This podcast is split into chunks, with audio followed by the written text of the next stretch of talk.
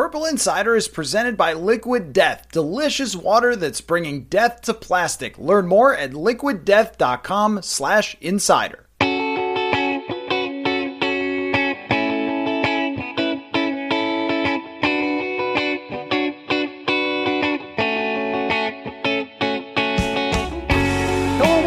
to another episode of Purple Insider. Matthew Coller here, and returning to the show, ESPN's Courtney Cronin. And Courtney, we have to begin, unfortunately, with where the NFL world is at and what all of our minds are on from what happened on Monday Night Football with Damar Hamlin as we all sit and wait for updates and listen to other players' experiences and thoughts and feelings on this thing um, because it just really took us all completely off guard. And it was such a, a shocking experience to see what happened with Damar Hamlin. And so we're all sitting here just hoping for the best with him. But it's one of those things where when we planned a podcast, of course, we're plotting out pie charts and thinking about roasting the Bears and making fun of how bad they've been and all those things. And we we will get to that. We'll talk Vikings Bears, but it's it's just impossible not to have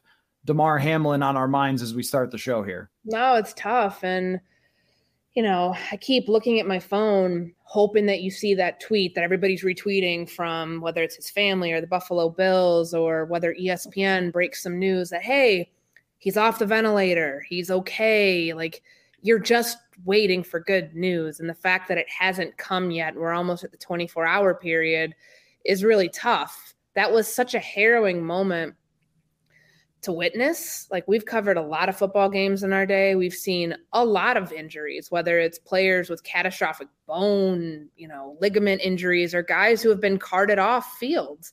Um, I, I, covered one a couple weeks ago when Bears right guard Teven Jenkins had a neck injury and had to be. It was about you know an eight to ten minute thing where they had to get this very large human being onto a stretcher and a, a backboard and then put on a stretcher and then carted off the field and you just you can never play with these sort of things. Like you never know how serious it is until you don't get that thumbs up, until you don't get the hey, the, just a little signals, a little wiggling of fingers, like just something to know that the players are okay. And I think we are so well versed at this point on head trauma, repeated head trauma, and what it causes, and just seeing those things in games.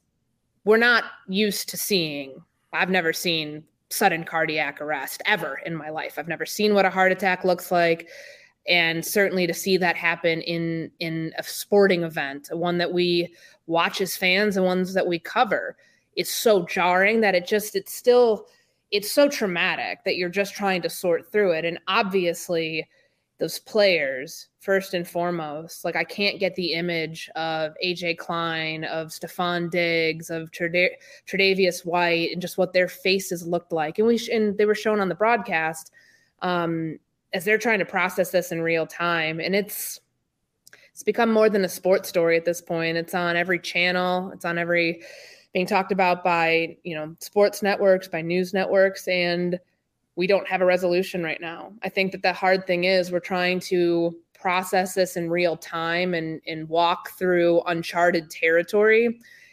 And you've got people saying well this is the right way to handle this. This is the wrong way to handle this. And we're all just trying to feel our way through it. And it, it's tough because you don't like we don't see the light at the end of the tunnel right now. We don't know what we're looking for. All we want is that Damar Hamlin's going to come out of what i mean for, as far as we know right now he's still sedated at the hospital which i would assume means that he's in a state of a coma of sorts. Like you just hope that he wakes up. You hope that he can live a normal life. Like football's so secondary right now.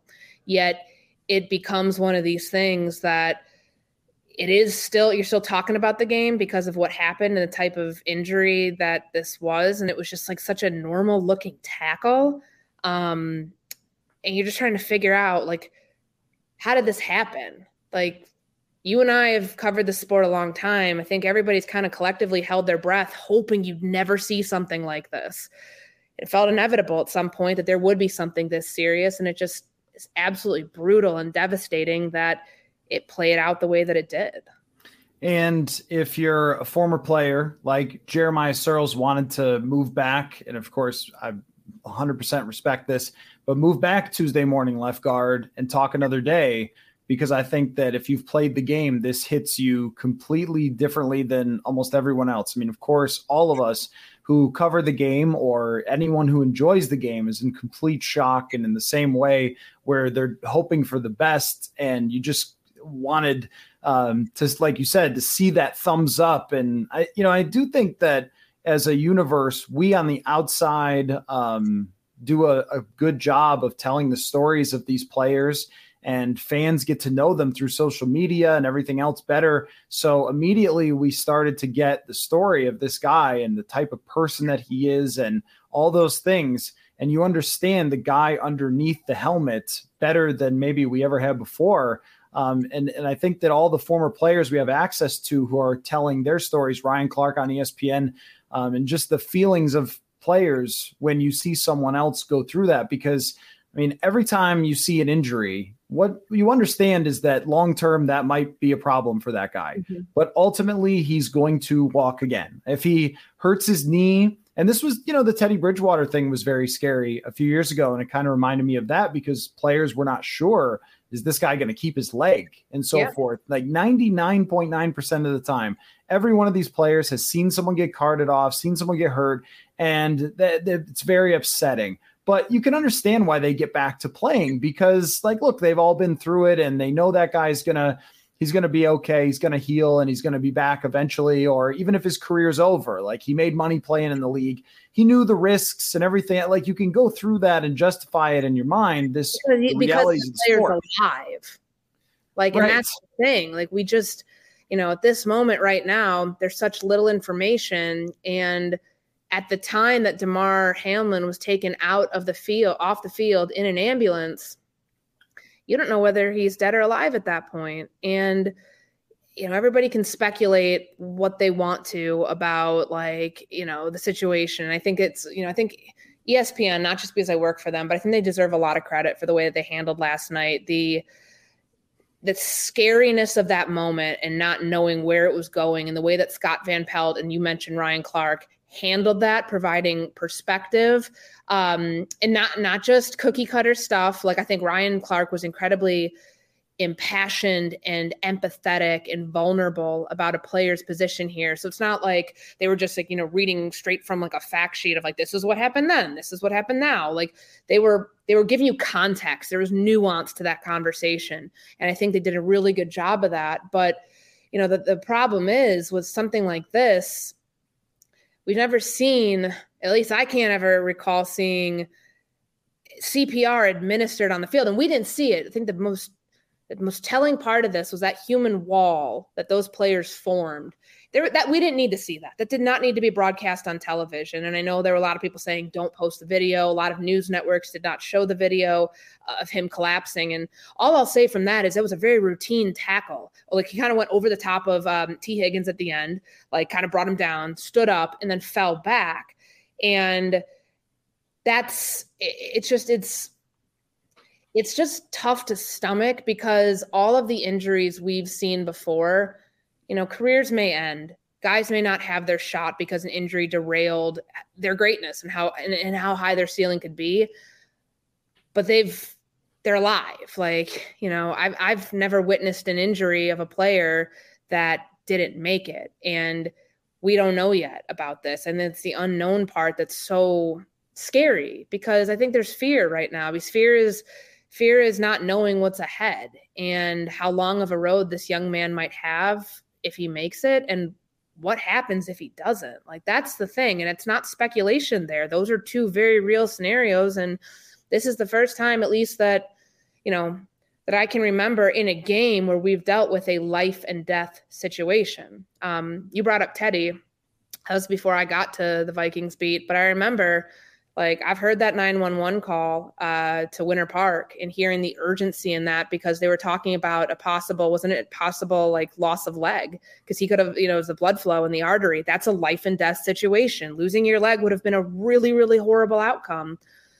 But you know, the the feel good part of that story is that Teddy came back and there was a path back for him. Like this is such a we can't see we can't see you know the light at the end of the tunnel as i said again with this yet because we just don't know And that's the scary part. Like, I just wish time would hurry up and that it was a day or two removed. And we know, hey, Damar Hamlin's okay. He's sitting with his he's with his family right now. Like he's got a long road to recovery, but he's to make it because that's typically when you have the concussions, when you have the severe catastrophic bone injuries, ACLs, whatever. It's the guy's going to be okay. He's got a long road ahead of him, but he's going to be okay. He's going to recover.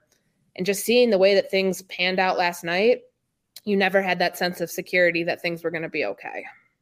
Right. And still, as we record this midway through Tuesday, we don't know, which kind of puts everything in a freeze in the NFL. Where how do you ask players to practice? How do you ask them to do media? How do you ask them to play on Sunday? And I don't know if it's on the table to move everything back by a week but if we don't get any updates and then you just say everybody strap on the cleats and go out there and play with that on every single player's mind, that is a really tough thing to do. Hey, go play for your playoff lives. And oh, by the way, this guy's still fighting for his, but also it's not clear whether we're going to get an update all that soon. Like medical situations don't work on an NFL schedule like this. So we don't and especially no idea. with something like this, like bones, right? Like you can take an x-ray and know in X number of hours, minutes. MRI, the same thing. This is a situation where they've got somebody in the intensive care unit at a level one trauma hospital because there's a crash team there to be able to handle cardiac arrest and things like that. And like, if, if this is if, I, if I'm reading it correctly, where like obviously sedated, that means you're intubated. He's intubated with a tube down his throat.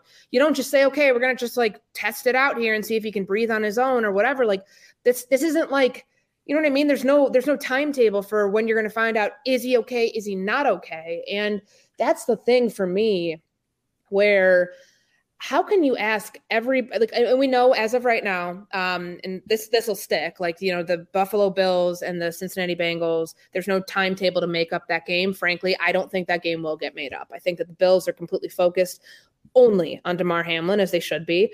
And you know, that's that's the NFL said at that point when that memo came out that no change to the week 18 schedule. How can you ask 20 30 other teams to go play? Like and I mean that's we're talking about week 18 games. Both Buffalo and Cincinnati have week 18 games too. And how can you ask any of the other teams that weren't involved last night and didn't witness the on-field trauma? They're still messed up on this. How how can you ask them to go out and play this week? Because you know the thing about football, if you play apprehensive, you are going to get your ass hurt, and you are ex- exposing yourself to the risk of injury that could be catastrophic. I mean, the, the reason coaches preach fundamental alignment, assignment, key technique, all of that stuff. I know that it's hilarious when we talk about it in coach speak, but that stuff matters. A form tackle matters because if you don't and instincts take over, you could be a second away from getting yourself paralyzed. You know what I mean? Like, that's the thing. Like, if guys are shook right now, you and I are shook. People who watch the sport are shook. Imagine playing in a game thinking, could that happen to me? Like, could, like, guys have, guys know every time they step on the field this is a violent sport. It's a sport that's not absent injury. But to see what we saw last night and it being such a freak thing and something that no one has seen ever really like in our era i know there was you know chuck hughes the former detroit lions player back in 1971 who died and it was apparently there was a clogged artery and this was a blood clot Uh, something happened in the middle of that game and they ambulanced him off and he died, whether it was, I think it's not really clear whether it was he died on the field or whether it was in the ambulance. Nonetheless, this is 2022. None of us have ever witnessed this before. So how does it how does it play out where you have guys who are and coaches who are ready to go play this weekend in the season finale and for a lot of teams not the one I cover, but a lot of teams, there's playoff implications on the line, which means the ante is upped and you got to be on your game. And I don't know how you can ask these players to focus because it's just it's it's having such a profound effect on everyone who plays the game. Like this is not something that is just impacting one team. Uh, we've seen many in our time covering the Vikings together things that impacted one team off the field things several times with Everson Griffen, where there was real fear about Everson Griffen's safety last mm-hmm. year, and the team was asked to show up to the facility But when it's just one team, that's way different than the entire league. Everyone who plays being shook on this. And I mean, you, are talking about the focus too. Like the focus is required to play this game even safely, as you mentioned, for for all players. I mean, it's, it's just a very hard thing to ask. And I think that if the NFL, as hard as this might be, made the decision that nobody is really in a mind state to play this week and we've got to move it back, it would not be completely unprecedented. Um, and you know, if there's not an update, if there's not a he's doing better, he's on the way to recovery. I, I don't I don't think it would be inappropriate. I mean, I wouldn't be surprised at all if they just play things as normal and say you're going to have to do it and everybody wear a patch or something because it's kind of the NFL way. But I also think that what COVID proved to us is that if you want to move things around badly enough, you absolutely can. These things can be shuffled, they can be delayed. We can figure out how to do this when everybody is is emotionally ready to play and maybe when we know more about how Damar Hamlin is doing. But uh, yeah, I mean, just as a as a situation in general, when it happened, I actually spotted it live and I texted my wife and said, I think something really bad just happened. Like I, did I, I, I see him because I went back and I was watching the game, and like I, I had seen I had seen the um I saw the touchdown, I saw the field goal, and then like I remember watching it, I was like moving around a little bit and just kept hearing the whistles. Like cause I didn't see it live, but so I, I rewound my TV and I didn't I saw the tackle. I didn't see him fall back. And I don't know, did they did they show a replay of that? Yes, they did. When he first went down, they showed the replay of it. I saw it before the replay came out, and I and the way that he fell was really disturbing to me because it's almost like he just like flop, like flop is the wrong word, but that's what it looked like. He just kind of like completely he stood up and then just like without without bending his body, just went completely back on it onto his back. Right. If you've ever seen someone, and this happened to our friend Sam in a game once last year, if you've ever seen someone pass out, mm-hmm. like that's kind of what it looked like. And after the hit, um, it was just very concerning. And then as the medical people were on the field, you saw like the walkie talkies and you saw people running, and it's like, what is going on here? Yeah, to me, the ambulance, like as fast as that ambulance went onto the field, and seeing because we didn't see the CPR, and I'm glad we didn't because that would have been again it's traumatic to witness that. And frankly, as it goes back to the Buffalo Bills and the Cincinnati Bengals and the thought of them having to complete this game, because as of right now we know it's postponed, there's no date in mind to make it up. How can you ask those players to go back to the scene of where this whole thing happened and play? Like this is trauma this is this is what trauma is it's living something that's a literal nightmare and you don't just shelve that you don't just talk, you don't just, you know, enact your emergency preparedness plan or whatever it's called and bring in a bunch of counselors and everything's fine. You know what I mean? Mm-hmm. This is stuff that takes a while to to get through, to unpack, and some guys might not even be ready to process that yet. How can you possibly ask them, you guys need to go out and play this game? Just compartmentalize. I know compartmentalizing is such a huge part of sport, but when something like this happened to your own teammate and you were there and you witnessed it, A, how can you go back to the scene of where it happened and not feel some type of way about it in a really weird way?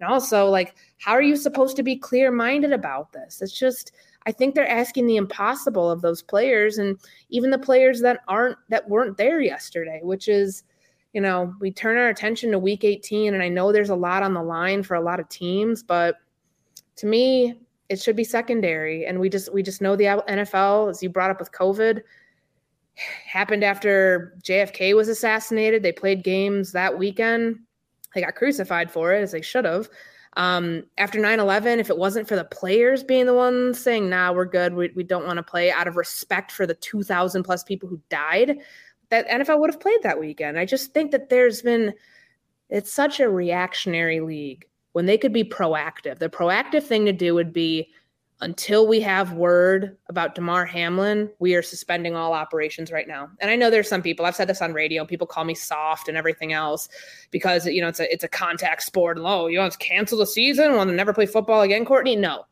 In the short term though, let's think with our minds and not with a, not with like completely irrational thought of like, oh, next man up mentality. Thinking thinking rationally right now means you got to do something when you're when you're in a state of shock. Do the right thing. Take a step back, take a beat for a little bit and let this thing get sorted out and then worry about playing football. Because you know how the you know how football people are. When you're locked into a game plan, it's all you're thinking about. How can you possibly be locked into a game plan and have that be your end all be all right now when when this just happened? Folks, if your New Year's resolution was to treat yourself a little bit better, I've got a suggestion. Death. That is liquid death, actually, because it's a delicious mountain water that comes in a tall boy can, and I am telling you, it just tastes different. It's ice cold and much better than water that tastes like a plastic bottle. In fact, Liquid Death hated plastic bottles so much that was what inspired their name. They also give a portion of profits to end plastic because cans are so much easier to recycle. So, if you want to give it a try, nudge along that New Year's resolution, maybe put the soda aside and give Liquid Death a try. Go to Hy-Vee, Target, Whole Foods, wherever you get your groceries, or go to liquiddeath.com slash insider. That is liquiddeath.com slash insider and find out where you can get Liquid Death today. Yeah, and I think that uh, compassion is not a strength of the NFL in general. And I understand that. And I understand that the sport is violent and everybody knows that. But there's a line and there are exceptions to all those things that every other injury, Alex Smith's injury was absolutely horrific. There, there's a hundred injuries you could name, but nothing like this. It's never happened like this before. And also, I think it's just out of respect for him and his family. It would not be the wrong thing if they decided to just move everything back. And I'm sure that's a logistical nightmare, but you know what? We can figure it all out. We can all do it together. I think that's probably the right thing to do. It's something that I doubt that they will do uh, on such short notice. I think they're just going to play games and they're just going to, everyone's going to put three fingers up and say, you know, hey, number three, Damar Hamlin, we're thinking about you, and then move on as so often it happens. But, you know, this, it does remind me, though, that um, some of the things that happened, the NFL appearing to prepare to play within five minutes. I don't think uh, Joe Buck made that up. No. And also, ESPN Deportes and Westwood One also said it so someone told, and, and now everyone's trying to cover for that person. Someone told them we're going to start. And I actually, I want to be understanding for the referees who probably have a protocol of how to deal with this sort of thing. And they were probably going by what they're told in terms of handling a game. Because again, when no one's ever gone through this, mistakes are going to get made. Tweets are going to get sent to people. Uh, you know really regret or there's going to be things on broadcast people say that they didn't mean at the time or things change quickly and that might just be one of them that the NFL thought like okay well it looks like it's pretty bad but we'll just take them off the field like everybody else give the teams a couple minutes and get going and then like cooler heads prevailed. So i don't want to be that critical of it but now they do have more time to think about this and i just i just feel like it's not a bad thing if they decide to give everybody uh, some time and space here I'm just like, eh, I'm not even saying like, don't, not at all suggesting cancel the season or anything like that. All I'm saying is, why don't we take a breather for week 18? You can move the schedule back.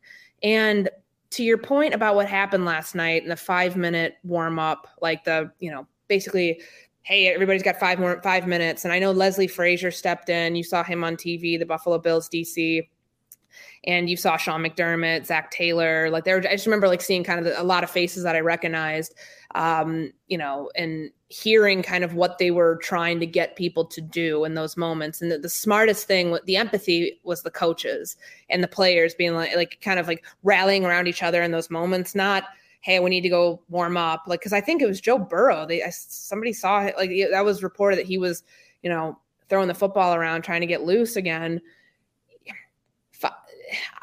five minutes just seems so inhumane. The whole thing seemed inhumane. And I understand Troy Vincent and what he said um, really didn't sit well with a lot of people because Joe Buck didn't lie about that. He didn't pull that out of his, you know what. You know what I mean? That's what bothers me because the NFL just go ahead and admit lines were lines of communication were not the clearest because it's an unprecedented situation. Just just try to be a human being about it instead of well, that was never said. That's preposterous, blah, blah, blah. Like ESPN didn't lie about that. That's just what bothers me the most because it's they were do I, I think that the broadcast crew on the scene and the people in New York doing countdown were doing the absolute best that they could during an impossible situation. And I'm so tired of the Twitter police out there and everybody on social media criticizing people who in, were doing jobs that are immensely difficult in those circumstances. And I, I, know ESPN put a statement out today saying this is what we were told numerous times that like there was a five minute cooldown period. Fact is, and I was vocal about this yesterday, I'll stand by it. Like the second that game was postponed, it should have been canceled. How the hell can you expect guys to go into the locker room, take their you know, take their uh, pads off, sit for a minute, think, and be like, all right, we're good to go back out there and play. You open yourself to the risk of re-injury. This is not a freaking lightning delay. Okay. I know we saw this. What was that game in Kansas City? We saw it. Wasn't it Bengals Chiefs last year? Like one of those games that was like an hour long rain delay in Kansas City. Like, and you're like, no, it was it was Bills Chiefs last year. If I if I am correct about that, because I just remember like you'd see the guys warming up in the hallway, and Diggs was doing like wind sprints, and that's different.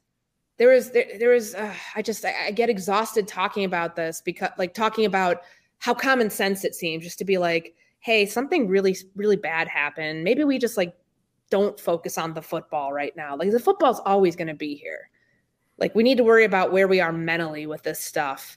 And it's not being soft, it's not being reactionary, it's doing the right thing in that moment. I mean, the, the Bears today, uh, on Tuesday, they announced that Wednesday's practice is going to be a walkthrough. Now, could that be for a multitude of reasons? Sure but there's only two practices that are happening this week. And that one would not surprise me that after the circumstances of what happened, and of course, like players, at least at our facilities, are not there today because it's a Tuesday. Um, I wouldn't be surprised if that had something to do with the fact, like, hey, coaches, the coaches have to deliver a message to their players and still guide them in the right direction and make sure that you know everybody's on the same page and everybody feels okay because you again you can't play you cannot play football when you are in an apprehensive mindset and they got to make sure they avoid that. And i think what we've learned because of social media because it was a national tv game all these things that events like this even if you weren't there even if it didn't impact impact you directly uh, i think that they hit much harder for everyone um, than maybe they would have used to if you were reading about it in the newspaper because you mm-hmm. just get hit with this wall of constant reminders of what happened. So I think it's going to be a very, very tough week for everybody. I would not expect them to cancel these games, but if they did, I would not criticize it. So anyway, well, you know, we could carry on talking about this for a while and I don't know that there's any like good transition to talk to you about the Chicago Bears, but we will try uh, to push forth because I do believe this game is going to happen. And I don't know, Courtney, whether this game is going to include Justin Fields. But yeah. here's here's what I want to say about that. When we talked early in the season, my feeling on Justin Fields was like, this is really bad. This looks really bad for them. It looks like it might be a Zach Wilson situation, what that's turned out to be, or a Josh Rosen, how that ended up going. And then against the Vikings, he kind of found it. He made mm-hmm. some big throws. He had some huge runs in that game. And then after that, he became one of the most prolific running quarterbacks in a single season ever. But at the same time, the passing from Justin Fields, the number of sacks that the guy takes, the processing, all those things at the times that I've watched him this year has been very spotty. He can make great throws, but then also get sacked. It actually kind of reminds me of Vince Young a little bit where there's just the passing is still questionable, even when there are amazing throws sometimes. So, did they feel like, regardless of whether he plays or not, I really don't care. I'm coming to Chicago to hang out with you and for that great press box food that they have there at Soldier oh, Field, the F minus uh, situation there with food. But uh, one of the great food cities, and they can't just like have some pizza sent over. But okay. uh, not the point. So, whether he plays or not doesn't matter um, but do they feel like they have their franchise quarterback and there's a next step to go, kind of like Jalen Hurts did from last year to this year? Or is it still up in the air? No, I think they do. And really, you know, that game between the Vikings and the Bears happened in week five. So it was really two weeks after that, after they had a mini bye, they lost 12 to 7 to Washington.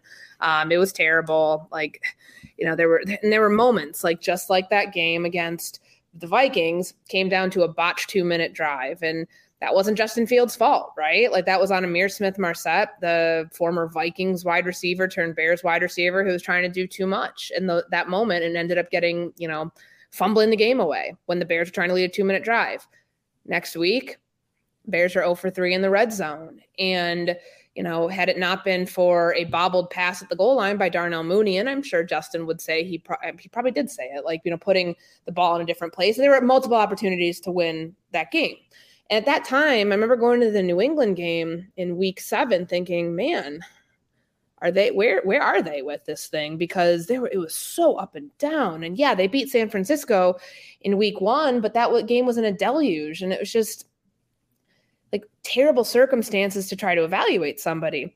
But then something started to click because, oh, lo and behold, you you you can utilize this quarterback's best assets in in best asset with his legs and design runs for him. That helped, especially in the red zone. And you can, and then it became, hey, he can rip off a 40, 50, 60 yard run from time to time because he's so fast, he's massive, and nobody wants to tackle him. So, as the running part of his game progressed, like the passing stuff never really like outside of one game which i would say was the green bay game before the bye in week you know his week 13 game that was his most complete game to date. And he's still, you know, they're averaging 120 passing yards a game. That's way at the bottom of the league. You're not going to win games that way. But there have been glimpses where you're like, that guy, if you give him adequate pass protection, if you give him some receivers, if you have a competent defense on the other end to be able to help them out in moments, you can do a lot with Justin Fields and you can put him in position to succeed. Now, it's I just I feel like there's such there's so many parts of his game that get a giant eye for incomplete this year. Like did he get better as a passer? I don't know if we can say that definitively because we just haven't seen the greatest sample size of it, but they did come away at least like from the you know first 17 games first first 16 games of the year i don't know if he'll play in week 18 because matt eberflus seemed to hedge on that a little bit um, but can they did they come away with the answer that he's the guy you build around? Yeah. Like all the, any anybody who's bringing up the idea that they might trade him because they're talking about potentially sitting him in weeks 8 week 18 that's just that's just hogwash at this point because this was the hardest thing for this franchise to do. They have gotten this wrong time and time and time again and the fact that they finally have an answer and there's excitement around the quarterback now you have to start building around him. So at least like in a year they weren't set up to win or to really do much of anything. Like if you thought that they were going to be more than a three, four win team, then you were just on the wrong path all along. I think that they're in a spot right now where optimism is high, but you got to nail those free agent acquisitions. You got to nail the draft next year because the quarterback's true development hinges on that. Yeah, and when I look at his numbers, it's interesting because his PFF passing grade is actually a little lower than it was last year, but he hasn't made quite as many um, mistakes or made as many big time throws. So he's been playing like more conservatively. Um, his actually his turnover worthy play rate is a is a little bit um, actually higher this year than it was last year. So he kind of hasn't eliminated. Some the, of that has to do with the receivers too. Right. Like it's, again, it's not all on field, um, but it's also not all on like people like, oh, he has no talent around him. Well, sometimes those are not the best place balls, if that makes sense. Yeah, but he hasn't really eliminated the bad plays. Is kind mm-hmm. of the thing. Like he's sure. he's been creating great plays with his legs, and you know, the other things like are better his yards per attempt, his completion percentage, his touchdown interception ratio, like all the traditional statistics. But I don't know that I see like a different guy entirely, except for in the running element of it. And so then you have to start asking the question like, how much will a different supporting cast matter? And I tend to think in today's NFL, the answer is a lot.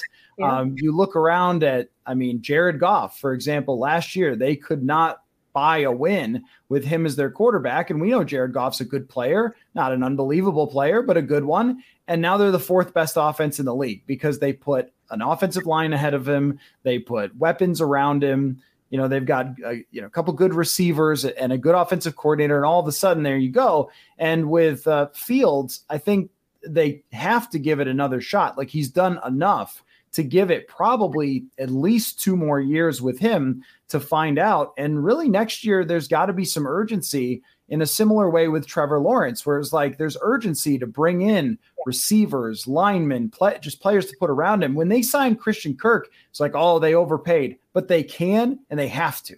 Like they have to. If they don't overpay for a receiver, he's not going to come there to Jacksonville because they were so bad.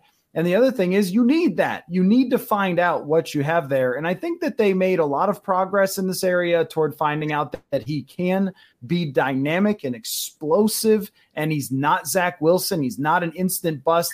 But I also think that the door is still kind of wobbly to whether he blasted it wide open franchise quarterback land or whether it could still slam shut in his face because you start worrying about the injuries for somebody who gets sacked that much. And one of the things that makes Josh Allen a special running quarterback is the guy never gets sacked. And Justin Fields leads the league in sacks. He doesn't throw the ball away. He doesn't seem to have like a great sense for that. And that's what's going to get him injured. I think that when we talk about those running quarterbacks, people are always worried about them getting injured.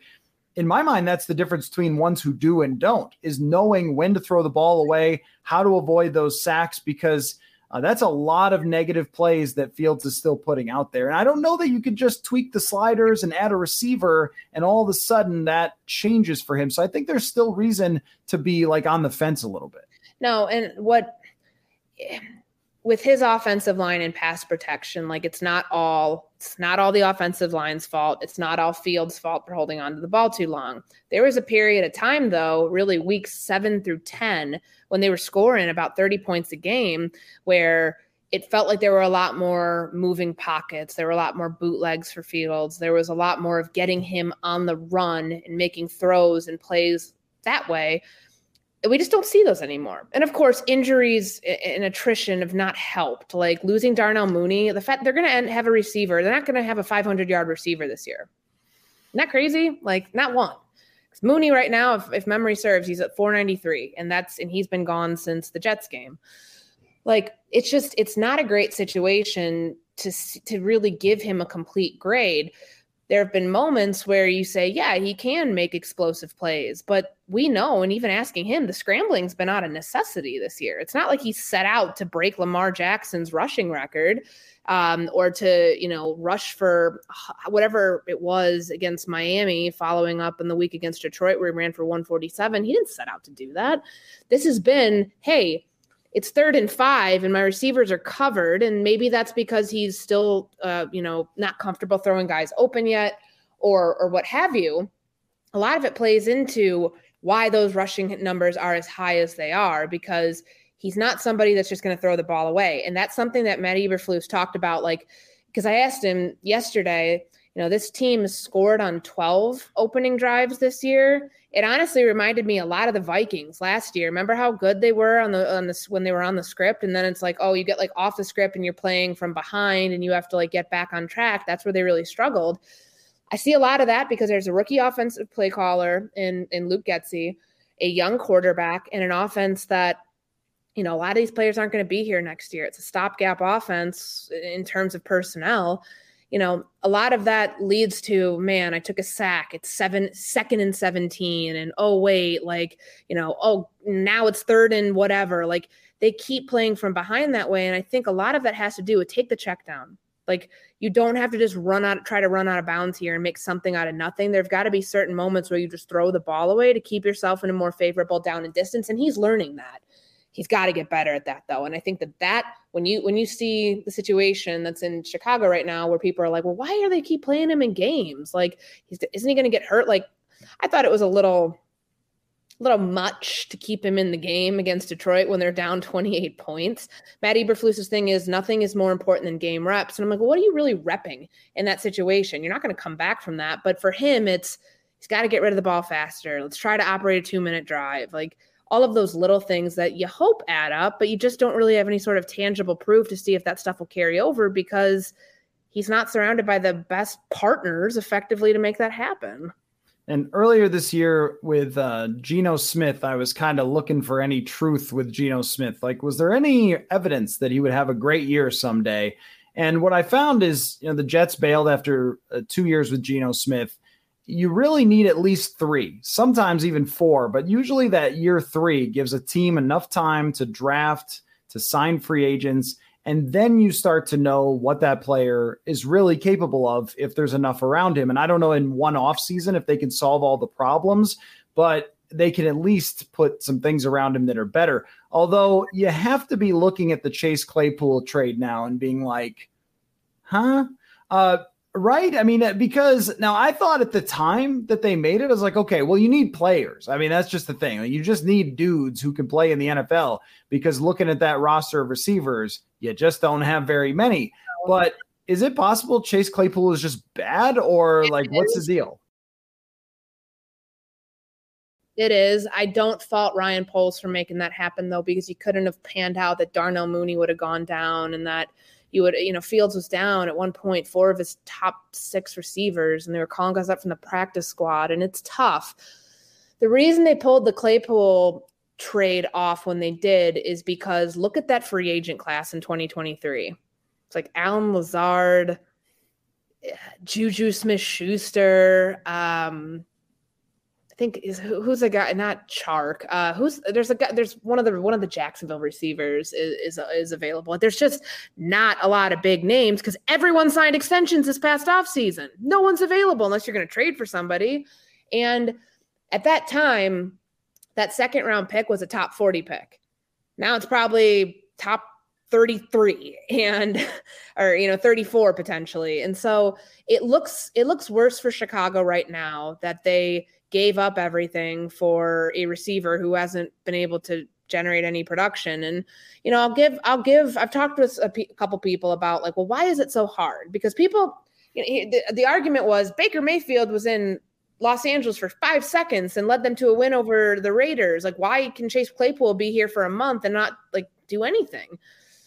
This offense is very difficult for receivers to learn. Like his route tree when he was coming from Pittsburgh to here, and it's no slight on Matt Canada and the offense there, but apparently, it, from everybody you talk to, it's a lot more difficult here. It's not just it's like the stem of the route, it's you know the the route concepts, the depth, everything. Like that stuff takes an entire offseason to learn. Hell, Velus Jones, the rookie, 25 year old rookie they have here, think he just got it like two weeks ago. Like, I mean, that's the thing. Like this, he'd been here the entire offseason and he couldn't get it. And he also dealt with injury, just like Claypool's dealt with injury. And it's tough to evaluate guys when all of those factors exist. But I will say, right now, the jury is very much still out on Chase Claypool. This is not panned out to where, hey, you gave Justin Fields a weapon for right now. But I never, I, you know, I never thought this was a right now move. I always thought this was something for further down the line to see if they can evaluate this, you know, you know, in in a year or two, like it, or certainly in a year. Like if you give him a full off season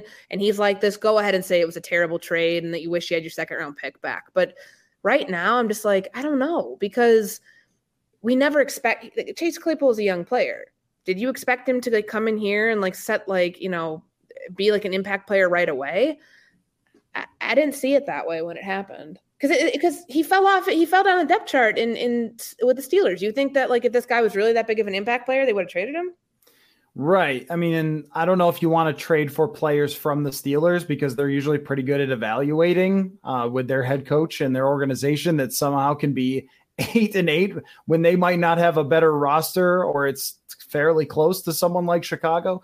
Um, I mean, they're a bad they're a bad team, and here they sit at 500 with a rookie quarterback who hasn't even been good. I don't I don't even know how it's happened. But the point being that like character would probably play into it if they were moving on from someone who put up numbers there. And that would be the big red flag for me that I think that Mike Tomlin holds that in very high regard of bringing in high character players.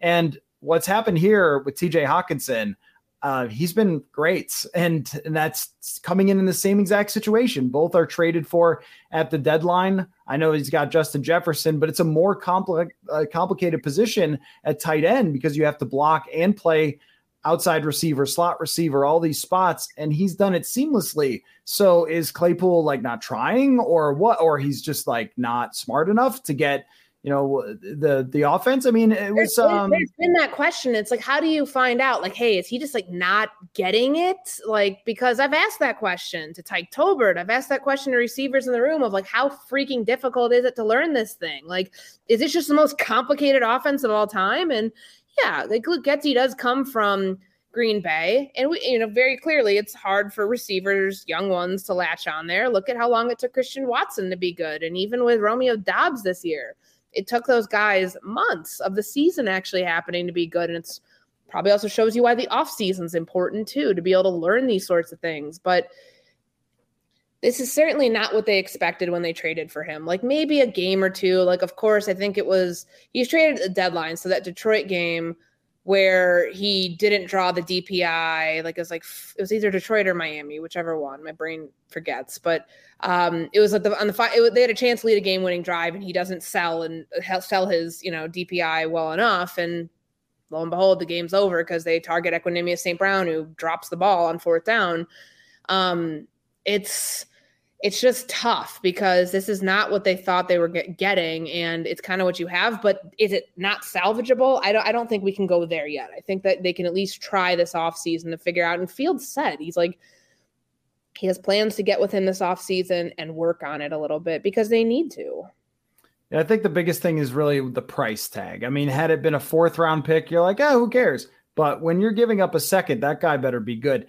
Um, let's just do a let's do a pie chart here before we okay. wrap up. Um, let's do this. So after the Vikings won against the Bills, you were on the old TV, which, by the way, love to see it. How many times in the uh, media room the other day? Now this is funny. You want to hear a mom story? My mom will appreciate this. So I took a picture of the TV with you on it in the media room. Uh, because that's what we had. You know, we've got a kind of a line yeah. of televisions, and I was like, "Oh, look who's back in the media room today!" Because you were on TV and my mom texted, "Oh, is Courtney visiting like Minnesota?" And I was like, "No, mom, that's television." Um, so no, that's not. She's not in the room actually, but uh, so I was there in spirit. I was talking right, about in spirit. I was but talking Dak versus Dak versus Cousins, and I'm you know a big sect of Vikings Twitter love to hear it. yeah, well, I think after the way this week worked out and uh, how those quarterbacks played, maybe there's different opinions. But uh, after the Buffalo game, you went on the uh, the Squawk Box and you said that the Vikings were legitimate Super Bowl contenders after that game, and I said the same thing on, on the show as well. Since that game, there's been ups and downs, and there's been some real downs. I want you to give me a pie chart of res- results for the Vikings in the playoffs. Your All first right. option is out in the first round. Your second option is out in the second round. Your third option is, if you're following this, out in the and third round. Yep. And your fourth option is that they reach the Super Bowl. All right. Um, chances of those outcomes. Okay. So can I get some music? Do do do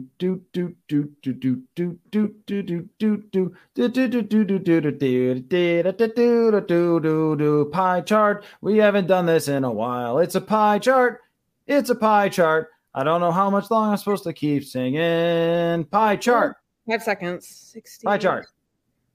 2010. Actually, mm, pie chart. That's 90. Okay. I've got it. I've got it. I've got it. Okay. Is it added up correctly? I'm doing the math. Like you know how difficult this is for me. Um 60. All right, this is 25. I just get you got to give me a second so I can use my calculator. Oh my gosh. You keep singing like no, I'm not. Uh, no, we're done. Like that's the Jeopardy no, music ran out. Okay, fine, fine, fine. We're done. We're you, have to, you, have to, give your answers, and if the math is wrong, right, then too ready, bad. I'm ready. I'm ready. I'm ready. Okay. All right. So out in the first round, given what I saw against Dallas, given what I saw against the Green Bay Packers, and you know, I know what everybody wants to say about this team in one score games. I do think there is a certain level of talent that it takes to come back from deficits and to be able to play in close games and tip that meter in the winning direction. But eventually, like, how can you put that weight on your offense for so long? You know what I mean? And what we saw very clearly against Green Bay is that it all fell apart. So I give them a 60% chance to be out in the first round. Whoa, 60% chance. So different than how I felt. And yes, I know if it starts right now, they host a game and they've got the New York Giants at home. I understand that. But they are also right now like the three seed. Like, do they can they play for the second seed? Sure, and they'd have Seattle potentially, but I don't think San Francisco's losing uh, to the to the um, Cardinals this weekend. So yeah, I do think they they're they don't I don't have many confidence, much confidence in them right now. I don't. Well, not only that, but they placed Brian O'Neill on IR that, along with. I, did, I didn't see that that happened today. That happened today. God, so if there was any hope that he was coming back, that is dashed, and his oh, season is likely no. over. So That's... now it's Oli Udoh, and maybe at best Blake Brandel could return, but yeah, Oli Udoh, not a great situation. Well, what's the Bradbury situation? We don't really know because he had a car accident after already having a back injury, oh, which oh, exacerbated that. And uh, Kevin O'Connell did not sound optimistic. So it sounds like the offensive line is going to have Chris Reed at center. Yeah. And of course, the league leader in pressures allowed at right guard, and then Oli Udoh at right tackle. And in the two games where Udoh had to play tackle last year on the left side, well, I remember uh, those games. Yeah. The results were, to quote Nas, not positive. Yeah, 60% chance they're out in the first round. I'm not feeling confident about this group right now. After Buffalo, thing is, when is the, can you give me an example of when the Vikings have won a game where they absolutely had to and it mattered? They needed to follow up that emotional Buffalo game by beating Dallas at home. They laid an egg. They needed to follow up this emotional game against the Giants, which followed up the emotional game against the Colts by going on the road against a team that – you know, had four wins at one point, and now all of a sudden is on the back trying to back its way into the playoffs, and they laid an egg. Like, I think it's just a lot more of the same. And sorry, Vegas doesn't really get much wrong. They're only favored by one point on the road at, at, against this awful team that I cover. Oh, it is um it is number 31 versus number 32 in points allowed this season. So it could be a again, no Kirk slander because everybody wants to point at me saying like I'm negative about him. I think I've spoken the truth about Kirk. I am worried about this defense more than anything else in Minnesota. Yeah, I agree. And well, I mean the offensive line and the lack of anybody else stepping up um, on a weekly basis, where it's maybe it's Hockenson one week, but maybe it's not the next week. Uh, okay, so out in the second round, you've only got forty percent left to work with. Oh, I can already see the tweets now. Uh, what uh, what do you think for second round? I have them at 25% out in the second round once they get to the divisional playoffs because I mean it basically goes down from here percentages wise because you know can they make how that? numbers work? Yes, this is how numbers work. Um, and I make sure I did my math correctly on this. I their talent they're talented enough to make it out of the first round. Can they beat the Giants twice if they face them and they've got them at home? Probably, but if I'm just this all depends on what seating is going to be this weekend and the health of the team. But I do, I mean, they're they're obviously talented enough to make a run. It's just I'm not confident that it's a deep one. But 25 percent, I've got them out in the second round. Okay, so you've used uh, that is 85 percent. So 15 percent left to either go out in the NFC Championship or in uh, to reach the Super Bowl, and then you know who knows what happens. Ten percent going to the being out in the NFC Championship, which leaves five percent Super Bowl, which I, is probably more than some people I think would put down. I think I think that's fair given where I ha- where I really feel this team is right now as a first round exit. I think the rest of the percentages are probably what most people would put them at. I'm going to check this right now because I can hear people getting irritated with you. I can just hear it. Although some might just, most of our listeners might just feel like, yeah, maybe it's realistic with these offensive line injuries. But I was looking at the Super Bowl odds from DraftKings and where the Vikings rank, and it's loading right now. So give me a second. So right now, the Vikings have the same Super Bowl odds as the Packers to win the Super Bowl. And let me see two, four, six eight, and then they are tied with three other teams. So essentially, the only teams that they have higher odds than the Packers aren't even in the playoffs yet, by the exactly. way. Exactly. Uh, are the Jaguars and Giants, Dolphins, Lions, Patriots, Seahawks. Like those and half those teams. teams. aren't even in right now. Like, I mean, right. Solidified in. You know what I mean? Like the Vikings are in, like, but the Packers are not in yet. The Lions are still trying to fight for their playoff lives. Yeah, not great. So I think the uh, the NFL can be crazy for sure. Um, but uh, you know, I also think that there's plenty of reason to think that it could be a tough road. I'd probably have 50% in the first round uh, because I think it's more of a toss up. But um, anyway, so Courtney, uh, we've stayed for a long time. I really appreciate all of your time. Can't wait to see you, and uh, we will talk soon. I'm excited.